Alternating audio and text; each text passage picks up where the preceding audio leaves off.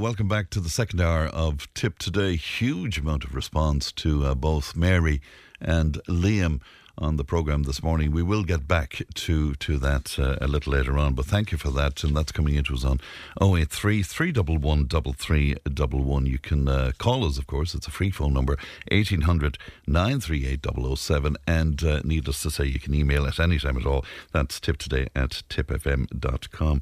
Now, how we view addiction has changed significantly in recent years, and because of that, how we approach the treatment of addiction has also changed. Well, Aiseiri in Cahir is one of the country's country's most well known addiction centres, and they've been in existence for 40 years now, can you believe? Glad to be joined in the studio by Sara Cassidy, who is head of clinical services, and Gerry Carroll, who is head of recovery support services. And you're both very welcome, and thanks for coming into us uh, today. Just off air, we were making the point there that between the two of you, you almost have 40 years of experience in, yes. in Aiseiri. Sara, can I go to you first of all, just to maybe briefly look back on the 40 years, because we've spoken about Aiseiri several times in the programme. We've spoken to Sister Eileen as well. But it's been an incredible journey, hasn't it? Oh, uh, Fran, it's absolutely remarkable. The organisation, you know, founded back in 1983, as you know, by Sister Eileen Fahy, and her vision and her dream to help people with addiction um, was the seed or the start of Aiseiri,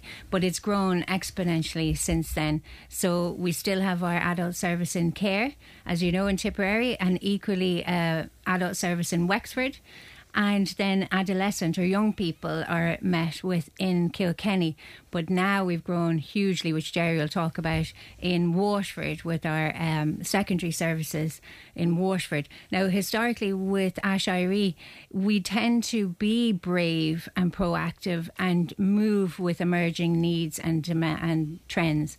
So, our 40th birthday last Tuesday, which we celebrated in Cahir, was incredible. But it also was the launch of our strategic plan 2024 to 2028, which is entitled One Step at a Time. And the big piece around that is trying to move and shift with the emerging needs that people are coming with. People are in desperation, Fran, in regards to addiction. So families are suffering desperately from the horror of addiction. And we're here, our core purpose, try and help move people from that horror of addiction into the freedom of recovery. And it, it's, it's very doable. We believe that recovery is possible for everyone, and we want to support people in that. The what you've been seeing over the past uh, couple of decades, Gerry. I mean, what what's changing out there in terms of addiction? The age profile, like 40 years ago, presenting to any, you know, Aiseiri Cahir 40 years ago, would have been sort of um, 40, 45 plus male. I mean, and most of it was actually alcoholism.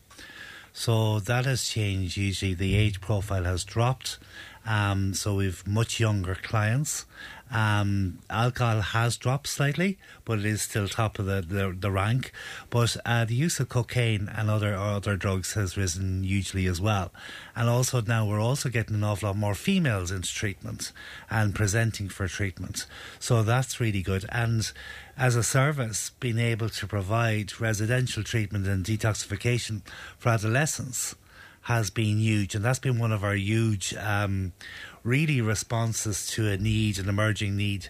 And we are the only treatment, 12 step treatment centre in the country that deals and provides um, residential support for adolescents, followed by a two year aftercare programme. Tell me a bit about the 12 step uh, program. I mean, is it the same 12 steps, whether it's gambling, whether it's alcohol or drugs. It, it's the very same concept. Exactly the same program, yeah. yeah. And really, it's about admitting that there is a problem and that you need help. And the steps work you through that support mechanism of that. You know, that you can't do it alone, you need support. And there are step by step by step to help you work through that. And whereas in the past it may you know there may have been religious connotations to it mm. that's we talk more about um, you know you just can't do this on your own Um, f- so for us, it's really the higher power. It's the spiritual part of the program that we focus on. Right, and these 12 steps, uh, they, this isn't AA 12 steps, is it? It is, yes. Is, it is it the very it same? is. Oh, it's, the, it's a very Minnesota model Yeah, 12 step yeah. AA program, and it has been adapted to NA, CA, GA, Yes. all the other fellowships. Yeah. A, a leading question for you, Sara, but who gets addicted?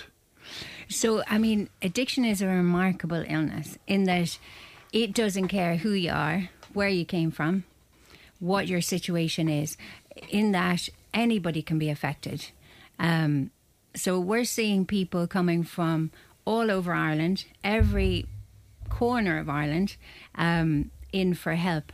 And in a group at any one time that's in treatment, you can have, you know, a housewife sitting beside a guard, sitting beside a chap who's been homeless in Cork for a period of time, sitting beside. So we're talking literally your brother, your aunt, your uncle, your mum, your dad. Anybody can be affected by addiction. And all. Um, backgrounds. It makes no difference whatsoever. So we're there uh, to help anyone. Now, one of the big changes that has occurred is that move from urban myth to rural. So addiction is affecting every corner of Ireland at this point. So typically in Cahir on a monthly basis, we'd be working with people from at least 11 counties per group. And so it's, it's, it's immense when you think anybody can be affected. And are there common denominators between people who. There are. Yeah. There certainly are. I mean, realistically, what we believe in Aiseiri is that addiction is a biopsychosocial illness. So it's what somebody, there is a biological element, there is a social element, and there's a psychological element. But nobody knows how much those three pieces come together for the addiction to kick off. So there's no point in blaming one element or another. Uh, it's just fact. So you may see family. Um, generational addiction where uh, you know mum or dad struggled and then so did siblings uh, or young people children um, so you can see that all right um, but you'll also it depends what somebody may or may not have been through in their lives so there is that element around trauma and past trauma, and that's very much uh, at the forefront nowadays in treatment. That we would look at a person's life completely holistically. So every mm. element of their life needs to be looked at in order to move into recovery, because it's not just about putting the drink or the drug or the gamble down. It's the holistic piece of treatment that makes the huge difference, and doing that in a safe environment where somebody is supported by a multidisciplinary team that are professional and educated in how to help people through this and families. So the families desperately need help too, because where there's somebody addicted um, and needs help and needs treatment, the family are massively affected. At least 10 people are, are adversely affected around a person uh, who's in addiction, and they need an awful lot of help. So, within our strat- strategic plan, one of our big priorities is around improving and increasing the family support work uh, as much as we possibly can to capture that. Yes. you know. Is, is it tough, Gerry? Because I'm always interested in this notion of intervention where somebody is confronted by what it is they're doing and maybe the effect it has on others. Is there an element of that to taking responsibility, or is that too huge- harsh? No, no. There's a, there's a huge element of, of taking responsibility for yourself and your actions and your behaviours, um, and that's sort of necessary to see it for what it is in order to move forward. Now we do it in a very gently, gentle, respectful manner, and the program, the twelve step program, allows for that. But you have to get a grasp, a grasp on, I suppose, the consequences of active addiction, not just for you, but those that you love too, those people. Like, we would very much see that for one person in addiction, active addiction, there's 10 people affected automatically. So, and the same as like one person comes into a recovery, 10 people are affected straight away. So, like whole families, employers, you know, the, the, the, um, the ripple effect of active addiction can be huge within whole communities, you know? And if I present myself at uh, Aiseiri and I acknowledge that I have uh, an addiction problem, what what happens first of all? What happens, Sara? So, Fran, it's very straightforward. It's literally we will set up an assessment appointment and mm. we'll do that with the person and ideally a family member or a loved one or somebody in their circle would accompany them. And we'll go through all the different life areas of difficulty and assess whether or not our level of care is what's needed. So, our level of care is obviously residential addiction treatment. Um, and if somebody is appropriate for that, they may also require detox. So, that means that the, the alcohol use is so high or polysubstance use is so high. So, it can be benzodiazepines, opiates, uh, prescription mm. medications, things like over the counter Nurofen. It can be such a range of things people have huge difficulty stopping that and in a safe way. So, what often people don't realize is that one of the most dangerous things to detox off is actually alcohol. So, if somebody's using alcohol daily for a long period of time or a few times a week, their body is completely used to alcohol. And you take that away, the likelihood or risk of seizure is very high and it can be quite dangerous and life threatening. So we provide a safe residential detox. We have 24 hour nursing care to help a person through that. So after assessment, if detox is necessary, we will um, give an admission date. And the person would be met by the detox doctor, which we have a wonderful doctor, level two GP, and the nursing team and we'll have somebody come through that detox phase and then they would begin the 28 day treatment if it's in the adult service. In the adolescent service, it's longer. They'll do detox initially and then 42 days of treatment.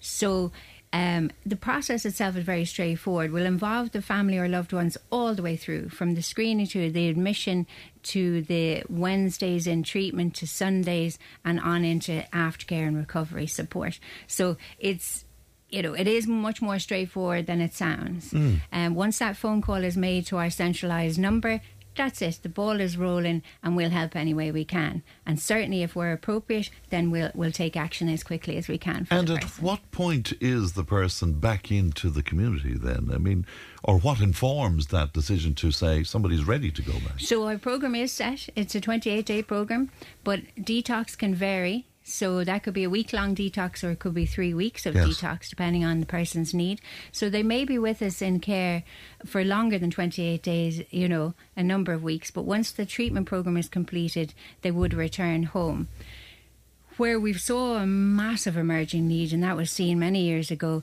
uh, was in um, set up in Waterford, and that's as a result of this other need, which I'll let Gerry talk about. Yeah, yeah what about that, Gerry? Is that a follow on? Is, Yes, it it's very much, we call it secondary treatment. And it was identified by the staff in Aiseiri, you know, many, many years ago, that a lot of people, when they came into treatment, they did extremely well in the structure and the supportive um, setting of Aiseiri. But the, then they went home and then it starts to crumble sooner or later, and then relapse was inevitable. So Aiseiri took the brave move at the time, 20 years ago, um, to set up Aiseiri Kemel and Waterford secondary treatment for those that were deemed or, or seen to be most. Um, you know, that would uh, need additional support and yes. time. So, really, the secondary treatment program is about number one, reinforcing everything that's been learned in primary treatment, building a really strong, solid foundation of recovery, and then looking at the different challenges that come up in early recovery, you know. So, as Sara said earlier, we are a holistic approach. So, we deal with the person as a whole person. So, we look at, um, you know, their abilities, their coping skills, uh, their living skills. We look at their vocational pathways. Um, we have a, an award winning training and education program. So, really, it's getting people back up on their feet, um, getting them back into employment or giving them a sense of purpose, something to get up for every morning. Now, our program is 24 weeks, and then we have a carry on from that, which we call sober living. So, really, as an organization, we're offering clients who are most vulnerable high level support for a year, which is completely necessary. And our recovery rates are quite high as a result of that because we are dealing with the most vulnerable and they do need the most support. But the outcomes are absolutely incredible. the other alternative to that is that we have a revolving door situation where people are in and out of treatment centres Yes. every couple of Yeah. years. And the cost to the economy and to our health service is absolutely incredible, where a treatment and secondary treatment would cut out all that. So, really, and we work very closely with the families as well. So, it's not just that person, it's the person's partner, family, moms, dads, brothers, sisters. So, as I said earlier, the impact of one person coming into recovery impacts 10 people. So, like, that's huge if you start thinking about how that ripples out again, you know? And where the younger people are involved then in the Kilkenny Centre, are the same supports available to, to them or how does that work? To to a proportion, yes, over 18s, but unfortunately, we haven't been able as yet to provide uh, uh, that prolonged service Yes. to adolescents. It would be something that we are looking at strongly, um, but there is no service um, to provide that long term support for the adolescents. Right, but, but we you, are you- looking you would at like that, you would yes. like to see that. Just off air, we were speaking about the, the notion of multiple uh, addictions as well, Sara, and obviously that's something you come across. Or is that a situation that if somebody deals with their alcoholism, that they will replace it in some way with an addiction, an addiction to something else? Is that Yeah, no, certainly that's a big risk, though, Fran. Yes. Where somebody may decide and they get well from alcohol, uh, they've had treatment, they're clean, they put alcohol down. It can be a big risk of cross addiction, where somebody will begin uh, compulsive gambling and replace the addiction. Or sex addiction, or shopping, or over exercise, or overwork. There can be many elements of cross addiction, or uh, over to prescription medications or pain medication and on into illicit substances. So the risk of, of cross addiction is very high, very high. We'd have many people in the past. Um, prior to actually putting in place massive education around cross addiction, uh, that would have come back. They've got clean from alcohol and come back for treatment for compulsive gambling. And we were talking about Russell Brand earlier on this morning. God knows the whole world appears to be talking about Russell Brand at the moment, but he has openly admitted himself that he's a sex addict or he has been a sex addict. I mean, is that an addiction you come across in, in Certainly, I mean, we don't treat it as a primary addiction in Aiseiri because we don't feel that we're qualified in that area. But you would often find it presenting as a secondary issue to the primary addiction that somebody's presenting with, or you would see it at a later stage. So, where you may not have seen that as being an issue in primary treatment, you'll certainly see it emerging later as somebody's moved into recovery from their primary addiction. It comes to light that relationships are an issue, uh, sexual pornography, um, various things like that will emerge as being an issue. And again, then that's a huge problem. It's going to affect a person's life dramatically in the same way as the substance did.